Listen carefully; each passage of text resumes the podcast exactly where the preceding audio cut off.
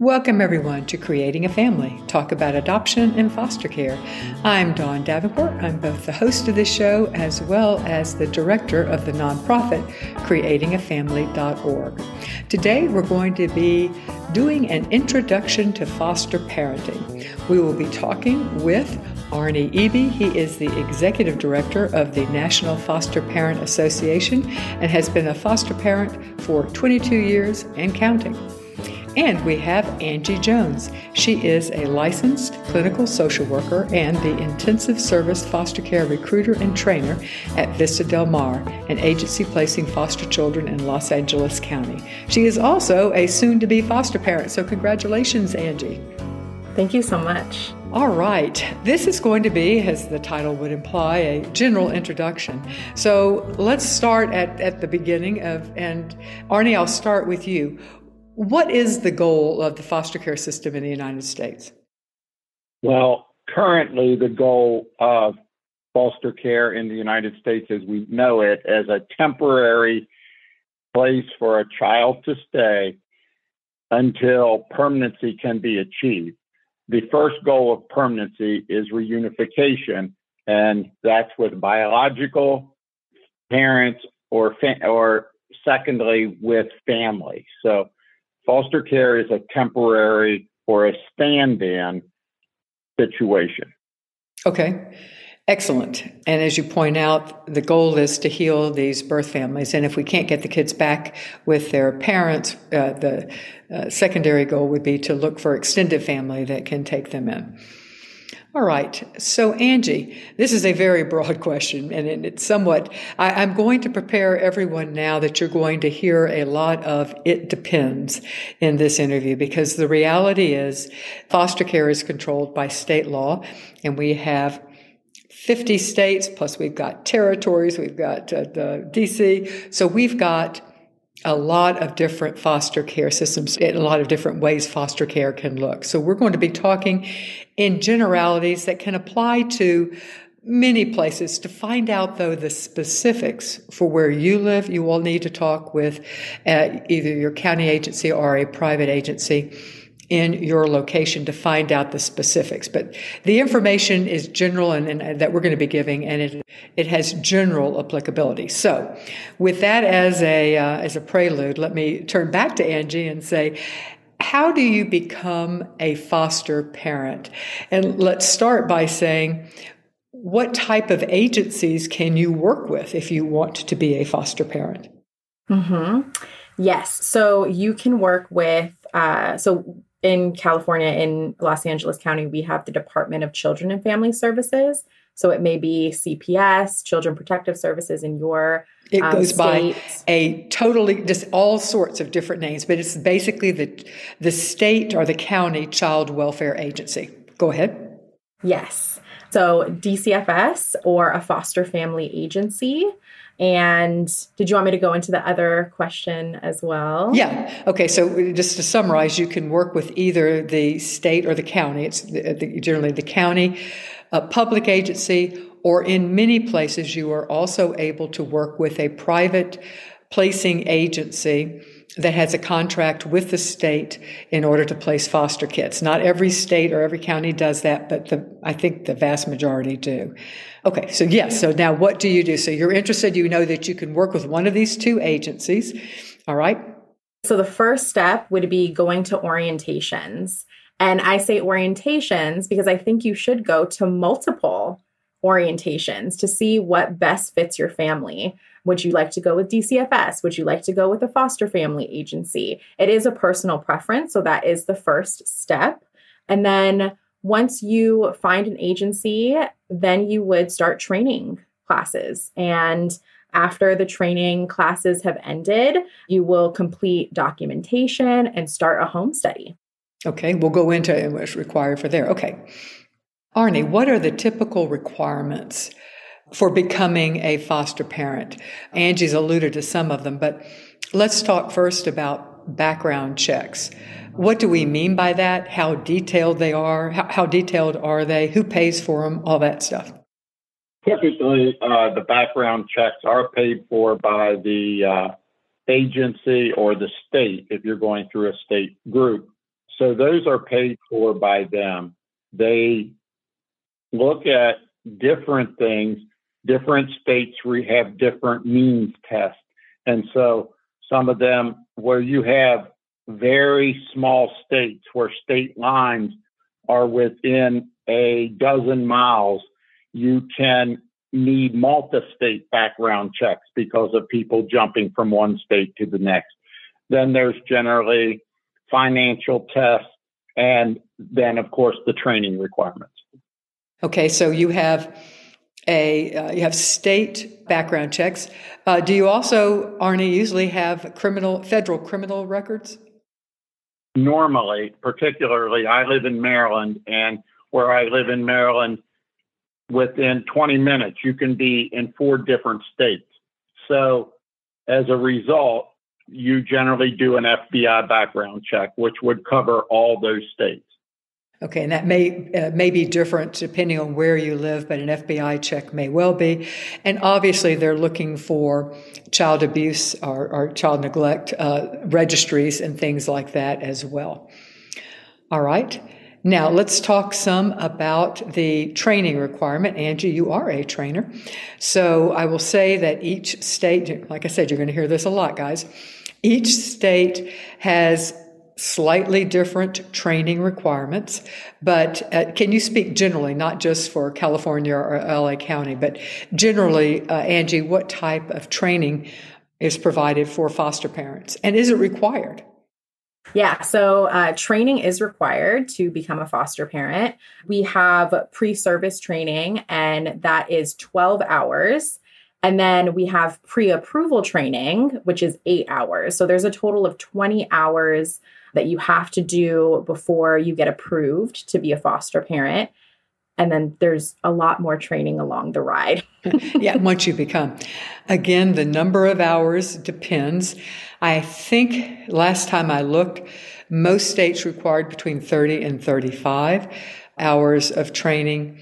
There are you, it, the, the type of training or the curriculum that you are using is usually uh, prescribed by the state.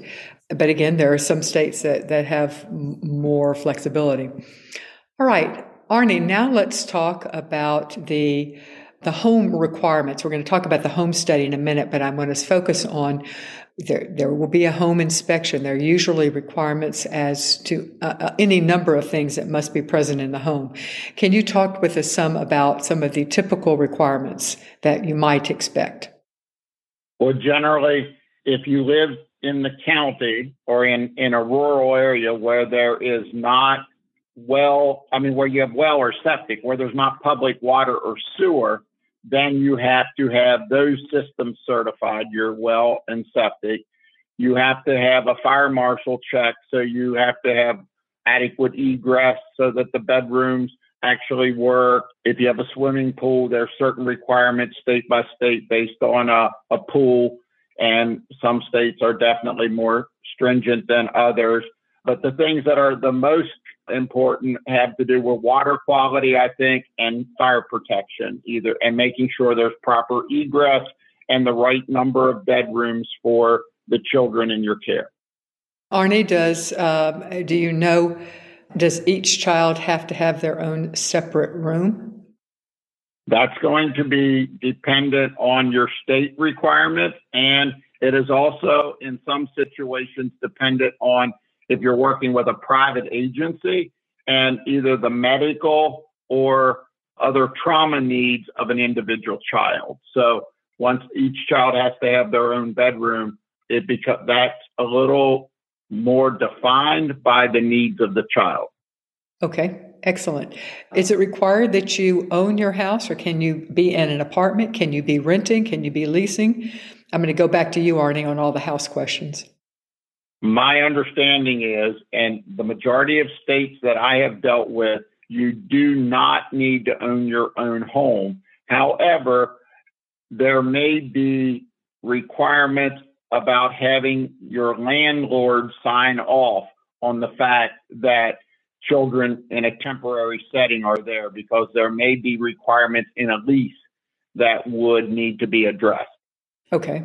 Angie, can you think of any other home requirements uh, for the physical property of the home that, that might be included? Yeah, I mean, I'm thinking of like you have, at least with foster family agencies, you have to have medications locked up, knives locked up, cleaning supplies locked up. So things like that within the household, you need to have, you know, secured and, and away from the kids. Well, fire ladders, I will say that much. When we were going through it, there were, uh, or, or, considering it, there were, you have to have safe ways of exit, which, uh, in our case required the purchase of a of an expandable ladder that could be rolled out from the upstairs outside Absolutely. the window. That would not always be the case. It had I don't remember the details, but that was something that they looked at and required. Yes, so if you live on a second floor, you do need an escape ladder and if you have firearms or weapons, those also need to be locked. And then the, the ammunition needs to be locked and in a separate location.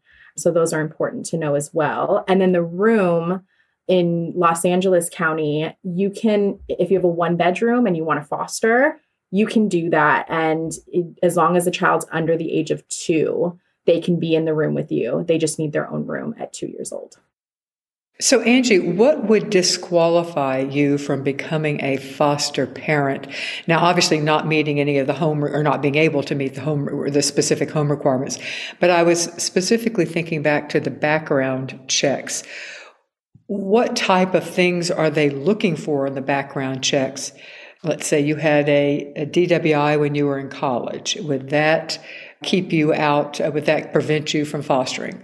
What if you had uh, bounced a check or something along those lines? Mm-hmm. Yes. So, um, with, I'm going to speak to the foster family agencies or the private agencies. So, if something does come back on your live scan or fingerprints, we do have to get an exemption from the California Department of Social Services. So, if it is things like a DUI or a bounce check or something that happened 20 years ago, usually like a non-violent crime, you know, something not having to do with with uh, child abuse, an exemption would just have to go through, and we'd have to wait for that exemption.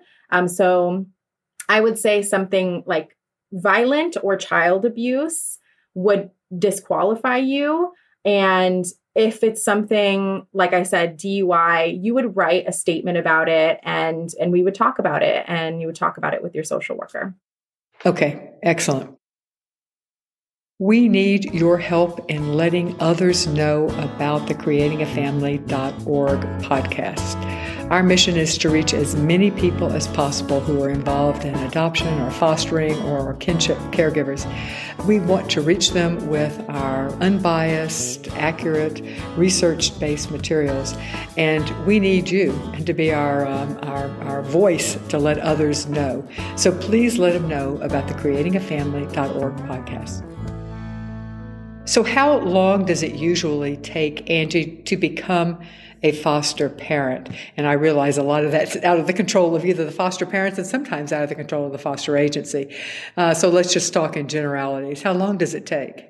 Yeah, I would say four to six months, give or take. So, it could be more on the four month side, could be on the six month side. If you're not turning in documentation and, you know, in a timely manner, it may take longer than that, but I would say generally four to six months. And that would include your background checks, that would include the home visits. Yes. Interviews with a social worker. Got it. Okay. So that's just kind of, and, and some of that is within your control as a foster parent, but much of it is not. Yes. And we've already talked about the who license the foster parents, either the public agency or the private agency, depending on who you're working with. Arnie, what type of questions should parents ask when they're deciding on what which agency to work with. And again we, we have the choice generally not always but generally between working with the public agency or working with a private agency. So what are some of the questions that foster parents should ask or potential foster parents in deciding whether they should go with the private agency or the public agency? And angie be thinking because i'm going to come to you after with that same question. Well, I think the most important thing that I ask people to think about is what support services will they need to be successful.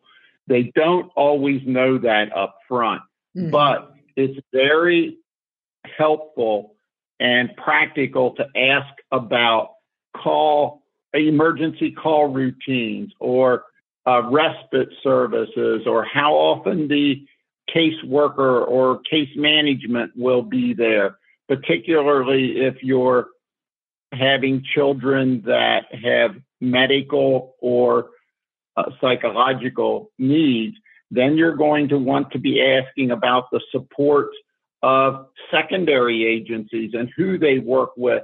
Are there waiting lists or how do you respond in a crisis? So those are the kind of things in trainings, they often ask you, what is your support system? What is your village?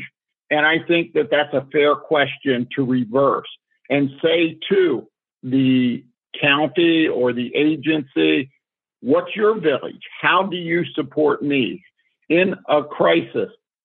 Who will be there?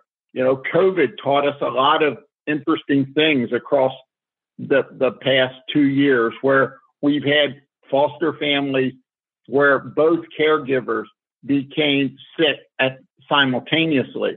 And how then do we care for those children who have also been exposed? And so it's, I think, very necessary and needful for potential resource families not only to evaluate their village, but also understand what needs and services are available to them through the county or the agency. Yeah, and I'm so glad you raised that. And I will say that the ask very specific questions because the the amount of support post placement varies greatly. So great suggestion, Angie. What questions would you suggest potential foster parents ask when deciding which agency to work with? Yeah, so I think the first one, we just kind of talked about it, but asking how long it would take to get approved because each agency is different. They may have, they may be really busy in that season. Um, so mm-hmm. asking how long it will take to get approved. Um, I think another big one is do you have different days for training classes that are not, you know, on your own speed online. Like maybe it's some that you have to go to Zoom. Like we have 12 hours that you do with our social workers that are set in stone on a certain day. So sometimes you can't make it that day. So I think that's really important to ask that question. To ask what what alternatives if you can't make it on the day, what alternatives they can make. Right. Okay, and that makes sense. Yeah. And if, and they may not have an alternative. So then you're looking at another agency. So that's why it's important to kind of look at all different agencies. Are there Zoom or virtual trainings that you can attend? Um, maybe you live a little bit further away. You know, here in Los Angeles, traffic can be a lot. So, Zoom or virtual, especially in COVID, talking about COVID, are there any fees associated with fostering? Um, I know some agencies charge a fee for like their training manual. So, that's also important to ask. Um, and then I think the last one I would say is um, it was really important for me when I was looking for a foster family agency, is if there were people that weren't going to, you know, they want and are open to having LGBTQ families. So a lot of agencies have the HRC Human Rights Campaign, All Children, All Families. So it's important to ask if they if they have that because then they are doing the work behind the scenes and learning about LGBTQ families and children. Okay, and the, another thing that I would add, uh, all excellent points, I should say, but another thing I would add, and I think Arnie specified this, if you need respite, either because of the level of placement for the child and you need a break, or because you're going to be in the hospital having something done, or, you know, you have an elderly parent that you periodically have to go visit. Asking specifically how many respite families they have, how often they're able to provide respite, how long the wait is, how far in advance do you need to let them know. Things along those lines are also good. And I think Arnie, you mentioned the support services, but how uh, how much help they're able to give you in finding a specific therapy that you think that has been recommended for the child. So how uh, how much help they can give you along those lines. Let me pause here to remind you that we have 12 free online courses available to you now, our wonderful listeners. They come to you through the support of the Jockey Being Family Foundation. You can find them at bit.ly slash JBF support, and that is bit.ly slash JBF support. And be sure to tell friends about the, these free courses as well. They can be used, if you are a foster parent, they can be used as foster parent continuing ed credit, or they can be used just to improve your parenting. All right, Arnie, can you think of any other questions that that uh, you would suggest foster families ask? Well, I think that 22 years ago I didn't think about this, but I recommend that people think about it now. As resource foster parents, we are asked to heal not only the foster child, but also now in lots of situations, uh, work with the healing process for the biological family. I don't think there's enough emphasis on the fact that those healing systems or those, that, that exercise of healing also brings up situations in our own lives that need healed.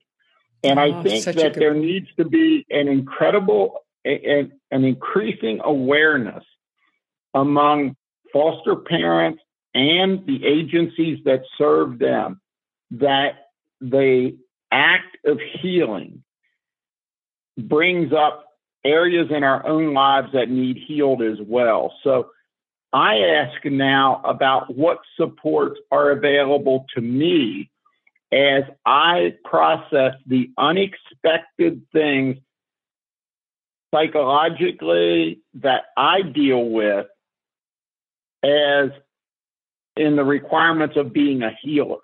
And I think that's a service that is missed far too often, but is very necessary to the retention of quality foster parents. We have to help them heal as they perform the duty of healing. Ah, that's a that's powerful what you just said. And it's very true, something that we have not spoken directly about, but such a good segue. I will go ahead and use this now. We are, at foster parents, are expected to, it's called different things, uh, shared parenting or co parenting. We're expected to help with the reunification of these families and help where, we foster parents need to be the, the cheering section for the birth families and uh, and that can be challenging at times and so uh, yeah so I'm, um, that is a part of fostering and uh, I'm really glad you brought that up Arnie what are the different levels of licensing or licensure for foster homes. Again, it is called different levels are called different things in different states. But if you could just give us an overview of some of, and I can throw in some of the, I know some of the different names that it's called if you don't. But what, uh, Arnie, are some of the different, what do we mean when we say levels of foster home? Well, I will have to speak from my experience, and that's coming from the Maryland foster parent system for many years. There are two areas, they are the public and the therapeutic or the private providers. So the public providers work for counties or essentially the state government, where therapeutic or private providers work for agencies. Typically, therapeutic or private providers deal with medically fragile or other or a deeper psychological need. I think what my personal feeling is that 20 years ago, I may have seen a difference between those two, but with all the efforts and, and uh, the efforts to provide family stability before a child comes into care, I think that the playing field has been leveled, uh, that the children that come into care now need a very similar set of uh, support. But anyway, that that doesn't answer your question, which says yes, there are public providers and, who generally work for the state or the county, and there are private providers who then deal with medically fragile or special needs populations. Okay, now here's an interesting distinction that I think is that there are some other states who follow that model, but that is not at all a universal model. So I will answer it just very generally. As a general rule, most states, in fact, I would think all states, have different levels of homes based on the needs of the child coming into the home. And Arnie was uh, uh, uh, giving his opinion that, in fact, some of the distinctions are, are, are uh, as to what needs are, but there's usually the basic foster care, and then there's usually some form of higher level care. It could be medical needs of the child. Very often it is emotional and behavioral needs. And those higher level homes could be called therapeutic foster homes, treatment foster homes, or if they give a numerical system, it's a level three or a level four home depending on, on where you're at. And the higher level homes, the therapeutic homes, usually have specialized training for for their families. In some states, apparently Maryland, we're going to turn to Angie and find out some more in just a moment. But some states, the therapeutic homes may be handled only with private. Other states, it's both public and private. Uh, and there may be states that only public agencies handle the therapeutic homes. I actually don't know of any of those, but that doesn't mean that they don't exist. As I said, there's 50 plus different foster care systems. Uh, Angie, how is it handled in California? Yeah, so for regular foster care, we do have the level of care, um, and that goes from one to four. Um, and just like you all were saying, um, it could be medical needs, it is a lot of high emotional and behavioral needs. And then our next step is intensive service foster care. And with intensive service foster care, you get an added 40 hours of training you get a wraparound team, which has a whole whole lot of professionals, social workers, physical therapists, occupational therapists, psychiatrists, psychologists, a lot of people wrapped around the child and the family. And then there's also therapeutic foster care, and that's more of like a short term intensive treatment. And then we also are starting a program which is enhanced enhanced intensive service foster care. And so that's new and it's coming and the foster parents are going to be more hands on. And as you can imagine, with these uh, levels of care and the higher needs of the children, the more hands on you are, the higher that stipend is every month. Well, that begs the question I was just getting ready to ask. Angie, do foster parents get paid? Foster parents get paid. There is a monthly stipend it is for the child's needs and then having another person, another head in your household. So I wouldn't say it's essentially them getting paid like a like a check just for them. Um, it is to take care of your household and an extra child or multiple children. And you mentioned that the different levels of care, the higher up the level of care of the foster home, usually, if not always, comes with a higher monthly stipend. Yes. Because the expectation is the expenses for that child will be greater as well. Yes. Arnie, do are foster parents expected to pay? Many of these children come in that they need certain therapies, they need medical treatment, they need, uh, you know, uh, behavioral therapy, they may need grief therapy, you know, just different things that these children need. Who pays for that? A child that comes into care does receive a medical services card, and those services are covered from under that. It varies state by state. If you have to cover the mileage to get to those appointments or what the breakdown is, particularly in rural communities, you can drive an hour plus one way to find a provider that will provide those services. Now, an hour commute time in LA is going to be very different than an hour of commute time in Nebraska. but uh, it's still time that you're away. It's uh, still an hour. still running.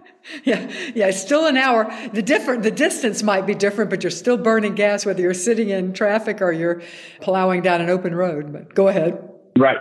So in some some places, uh, I was making that uh, drawing that parallel because a lot of times it's based on mileage, and mileage is not always an accurate way to. Oh, good point. To means test uh, the availability of additional yes. remuneration.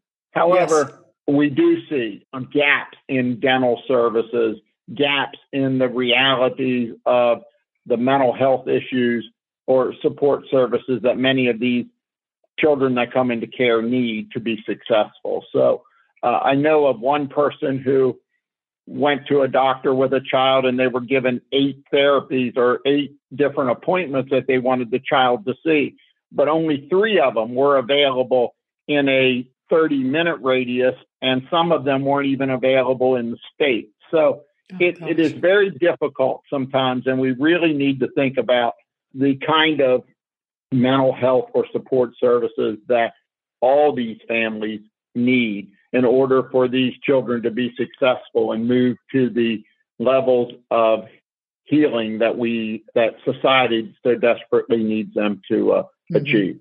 I think it's the case, correct me if I'm wrong, Arnie. I believe that in every state, foster children are uh, enrolled in the Medicaid system so that their medical, their dental, and uh, their behavioral health and their emotional health needs are paid for by the state. Arnie, is that correct for every state?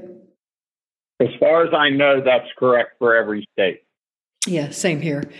And it makes sense because the child is in the custody of the state. It, the, the, the state is responsible for those, uh, for those expenses. All right. So the answer is that, that you as a foster parent are, are not responsible for the medical, dental, and mental health care of the, uh, of the child. I want to pause here to remind you, or to tell you actually, about one of our partners, Spence Chapin. They are a recipient of the Human Rights Campaign All Children, All Families Seal of Recognition. Spence Chapin is committed to equality in adoption and is proud of the many children they have placed in loving, stable, same sex households. Spence Chapin's international adoption program in South Africa and Colombia encourage applicants from all types of families.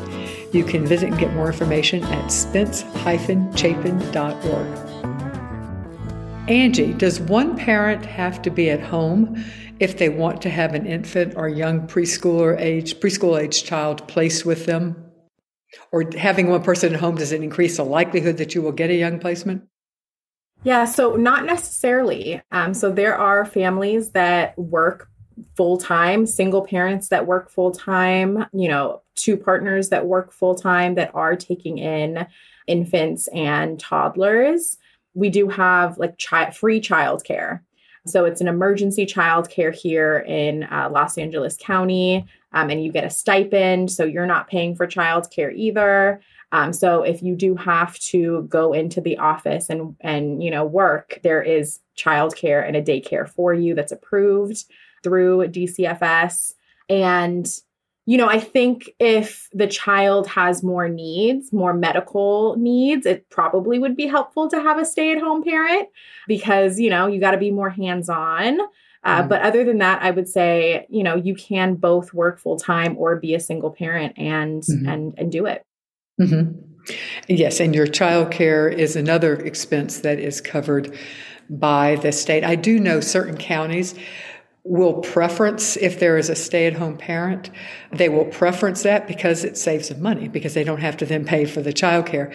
But the reality is generally there are fewer of those and more children so it's it's as far as getting a placement not much. Well there's not complete i, I wanted to jump in there if you no, please, please, let me. Yeah absolutely. The um, child care is not fully covered in a lot of states. And we see their waiting list for child care. There are Good some point. states that have a child care crisis because coming out of COVID, we have seen so many small providers go out of business. So, right now, it's certainly not the majority of states that childcare is completely covered.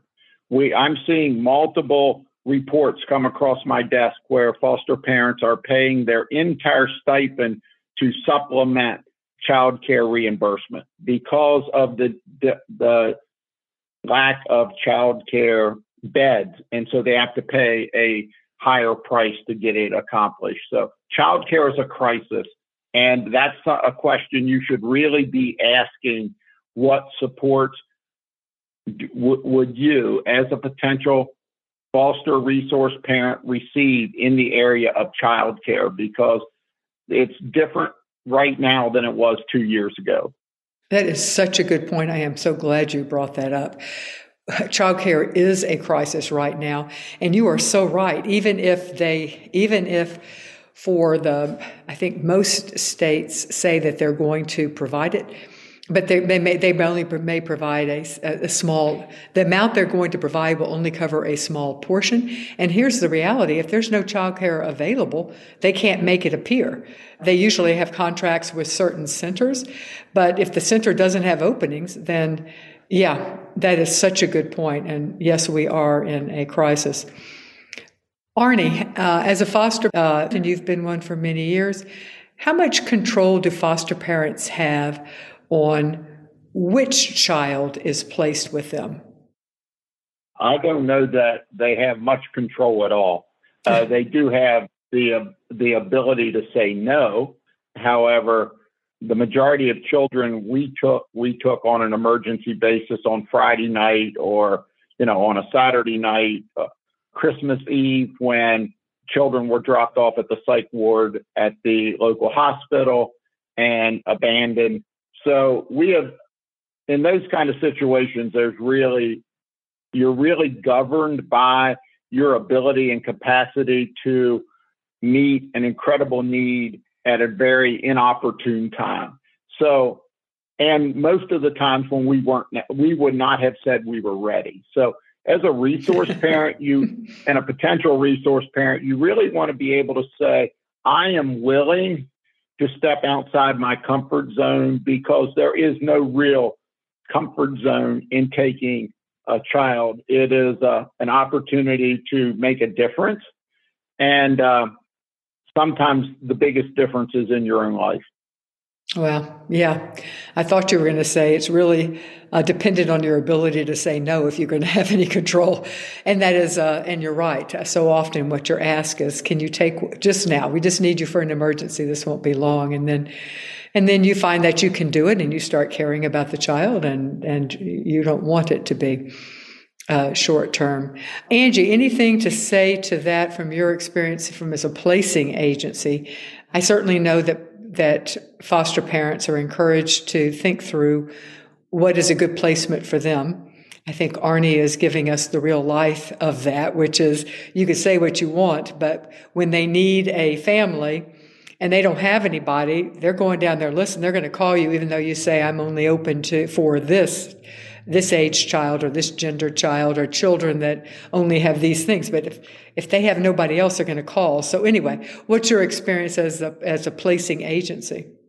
Yeah. So as a foster family agency, our families do have a little bit control over that, right? So they can choose ages, ethnicity, gender, or sex and you know they're put on a list for those specific things. Sometimes we will call them if, they, if they're a little bit out of their their uh, you know age range. And then they can also talk about what type of needs they're willing to take um, because we you know we we don't have a specific contract with emergency foster care even though all of it is emergent in a way but we don't know how long the kid is going to be with you or kids. And so it just really depends. So if you are very, you know, I want zero to five, I want this, I want this specific type of child, you are going to be waiting longer. And there are kids coming into the system every single day. I get emails and calls all day of kids that need homes. So the the more specific you are, the longer you're going to wait. If you are open, you will get a placement super super quick. Mm-hmm. Okay, that makes sense. Uh, Angie, can you travel with a foster child either out of state, in the state, out of the state, or out of the country? Yeah, so um, in my experience, I have seen families travel out of county, out of state, uh, not a lot travel out of country because there is even more involved with that. But most of it is, you know, you have to tell your social worker, and a lot of it will need court approval. Um, and it'll take about four to six weeks. It it varies. Um, but usually it takes about four to six weeks if you are trying to go out of state with the foster child. It also depends on bio parents and if they say yes to to you know them going out of state um, out of county out of country um, so there are a lot of factors but you can usually travel with notice okay arnie is it possible to adopt your foster child yes we've adopted four of our foster children from care from foster care years ago that wasn't the case i think now statistics or AFCAR shows that more than 50% of foster children that find permanency through adoption find it with their foster family. So it is a possibility. I do, I think it's one of the areas though that if we highlight it too much when people are coming into the foster care uh, to be foster parents, that mm-hmm. gives very mixed messaging because the emphasis on foster care is reunification and return home. And so it is one of the areas that can give very mixed messaging to uh, mm-hmm. new foster families. So, mm-hmm. yes, we've done it, but we've adopted four from foster care. And in 22 years, we had over 150 different children live with us. So I'm certainly thankful we couldn't ad- have adopted all of them because uh, that was not possible.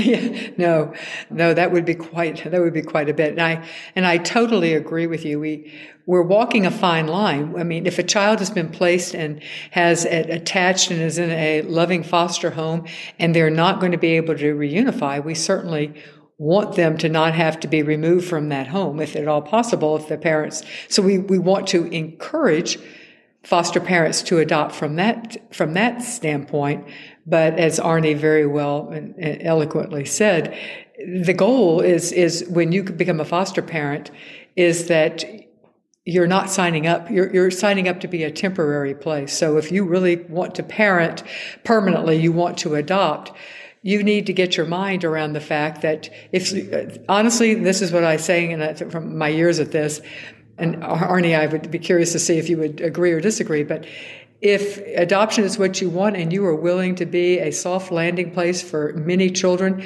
chances are very good you will be given the opportunity to adopt one of your foster children if you adopt, if you have enough kids in your home.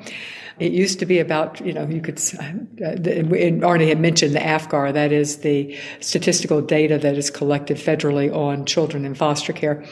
And so if, if you're fostering enough that chances are good there will be a child that you are going to be asked to adopt. But that can't be your goal because as Arnie said, his, his, uh, his stats are, I've always heard about one in four. You know, if you have, one out of four uh, foster kids, you know, that's because that comes from AFCAR. But his is very different, four to 150. So, yeah, so there you go. You can't count on uh, you can't count on anything. Angie, what is uh, the process? How do you foster and adopt? And, and how does that work? You're a foster parent, you're not an adoptive parent. So, how does that practically work? Yeah, I mean, here I really want to piggyback on what Arnie was saying is that I think we focus a lot, you know, the foster care system on adoption and we miss all the other steps and all the other things and and so when we're talking about foster to adopt or foster and adoption you know we really need to hone in on the fostering piece. You know you're you're fostering this child. You are that you are this child's safe place while their bio family heals. And and we hope that they heal and and mm-hmm. we're there to support biological family. And and and you know research does show that the more support you have for bio families the more they're going to reunify and so mm-hmm. that's really really really important here when we're talking about fostering And so, I mean, I I really want to leave that question like that, and maybe mm-hmm. Arnie, since he has adopted through the foster care mm-hmm. system, can can add on to that. But I do want to just I want to focus mainly on fostering because mm-hmm. that is the goal, and and and that's where we need to be at. And, and I, I, do want to have Arnie answer that question. I wanted to touch on something you said. I see it much less now, but it used to be fairly common that you would see a uh, the term foster to adopt. And uh, in many states, if not all the states, 15 years ago, that was a fairly common thing that you saw and it's no longer it's it's less used. I shouldn't say it's no longer. It is less used now for all the reasons we're saying. As, as angie i liked how she said it, we've got to focus on the foster part of that. And as arnie said by including the adoption part we're we're almost setting families up to fail in that they're coming in thinking I really want a child. I want my my child. I want a permanent child. And uh, not realizing that the adoption part is the, uh, the, the fostering part is there going to be many more kids in the home before. So Arnie, is, is was your process similar to the after the the you were asked to uh, adopt the children after it became clear that their parents were not going to be able to successfully reunify? Yes, and uh, m- the majority of our situations were multiple years, uh, significantly longer than uh, the timelines that any of us want to see uh, in achieving permanency for children, which hopefully is somewhere 24 months or, or very soon thereafter. All those situations were significantly longer than that, mm-hmm. partly because of the court process and appeals. But I do think that it's really important to help people understand that that process is never easy, but it is very, very important to have resource families willing to stand in the gap to fill that need and then understand that you may encounter an unexpected opportunity or blessing uh, as you go through that journey, but not without some peril. And let's talk a little about that the the peril or the, the reasons that it is not easy. Arnie, how much control do foster parents have? How much say do they have on visitation, medical treatment, mental health care, and reunification? How much is uh, the foster parent in control of these things, or how much say do they have? I, I don't think that foster parents really have very much control over that at all. That's one of those things that you have to uh, be willing to stand on the sideline. It is important. I think Angie used the word uh, to be a cheerleader. I mean, we try to do that sometimes. Sometimes that works. Sometimes it comes back as a nasty boomerang.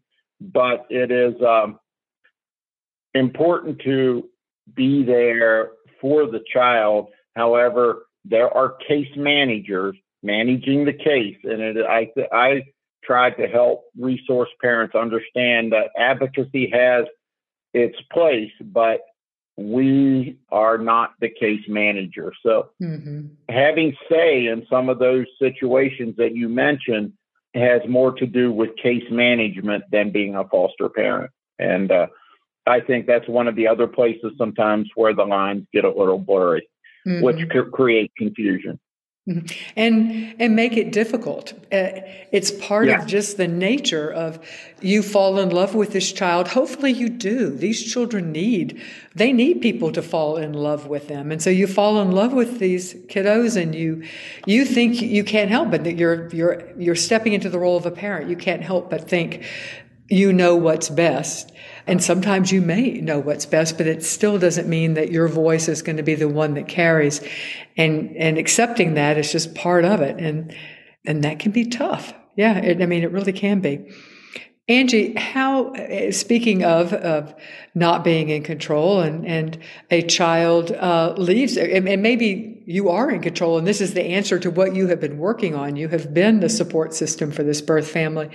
They have gotten their proverbial act together and they've met their plans, and the child is going to reunify. Or you don't think they're ready, but the child is, the caseworker thinks that the child is, and so the child's going to reunify. Either way, there's a grief you experience because your family is experiencing this, you are experiencing this, you care about this child, you love this child.